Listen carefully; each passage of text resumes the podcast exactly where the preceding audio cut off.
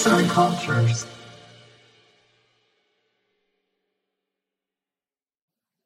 Vicdan azabından nasıl kurtulunur? İtiraf Usta yönetmen Zeki Demirkubuz'un 2002 yapımı filmi olan İtiraf, Karanlık Üzerine Öyküler adını verdiği üçlemesinin ikinci filmidir. Demirkubuz, 2001 yılında serinin ilk filmi olan Yazgı'yı, 2003 yılında ise üçlemenin son filmi olan Bekleme Odası'nı çekerek seriyi tamamlamıştır. Üçlemenin ilk iki filmi Yazgı ve İtiraf 2002 yılında Cannes Film Festivali'nin Uncertain Regard bölümünde gösterilmiştir.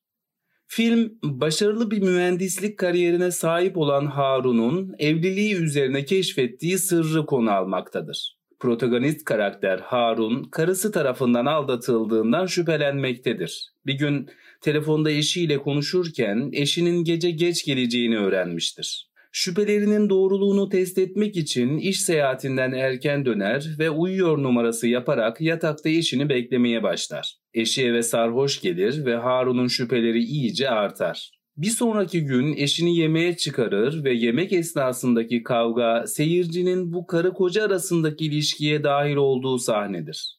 Podcast'imizin bundan sonrası spoiler içermektedir. Filmin başında Harun'un gözüyle camdan takip ettiği kırmızı balon, Fransız film yapımcısı Albert Lamoris'in 1956 yapımı kısa filmi olan Kırmızı Balon filmine bir gönderme niteliğindedir.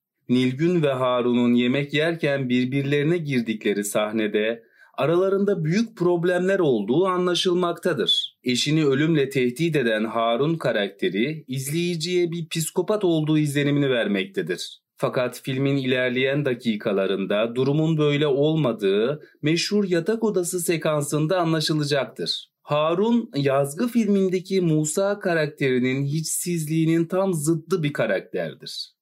Eşinin onu aldattığını duymak istemektedir. Bunun için ayaklarına kapanır, yalvarır.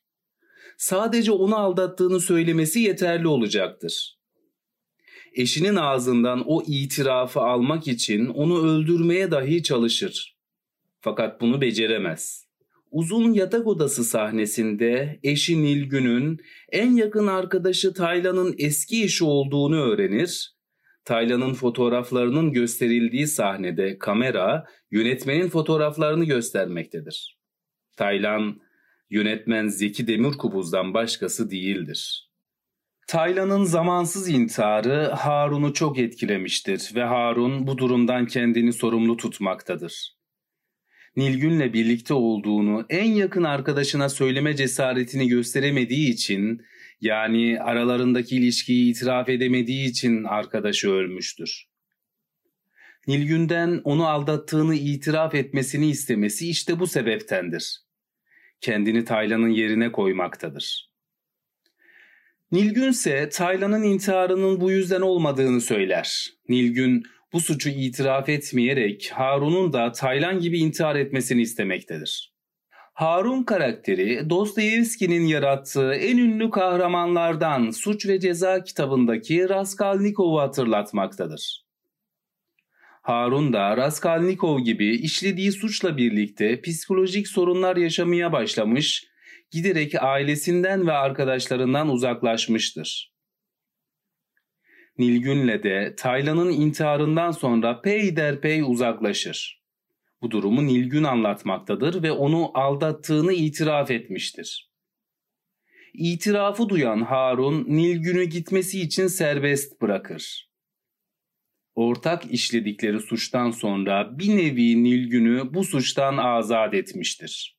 Harun işlediği suçun verdiği azapla kendini yiyip bitirmektedir. O da Raskolnikov gibi suçunu itiraf edip etmemek arasındaki düşüncelerle boğuşmaktadır. Ve sonunda o da suçunu itiraf etmek için Taylan'ın annesinin evine gider ve Raskolnikov'un Sonya'ya itiraf ettiği gibi suçunu hıçkıra hıçkıra itiraf eder. Fakat burada Zeki Demirkubuz Harun karakterine Raskolnikov'dan farklı bir yön çizmek ister. Taylan'ın annesi itirafının üzerine Harun'u evinden kovmuş ve kardeşi bıçaklamaya çalışırken de oğluna engel olmuştur. Harun istediği gibi bir affediş bulamamış ve günah çıkaramamıştır. Evine gelen Harun lavaboda bir kan temizlemektedir. Bu sahne genel olarak bir intihar girişimi gibi yorumlansa da ettiği itirafı temsil etmek için seyirciye gösterilmiştir. Deyim yerindeyse vücudundaki zehirli kanı akıtıp yeni bir hayata başlamıştır. Nilgün karakteri ise Harun'dan sonra evli başka bir adamla daha birlikte olup bir kişinin daha intiharına sebep olmuştur. Nilgün'ün başından geçen bu olayları öğrenen Harun, Nilgün'ü kaldığı gece konduda ziyaret ederek gideceği yere davet eder ve film burada biter.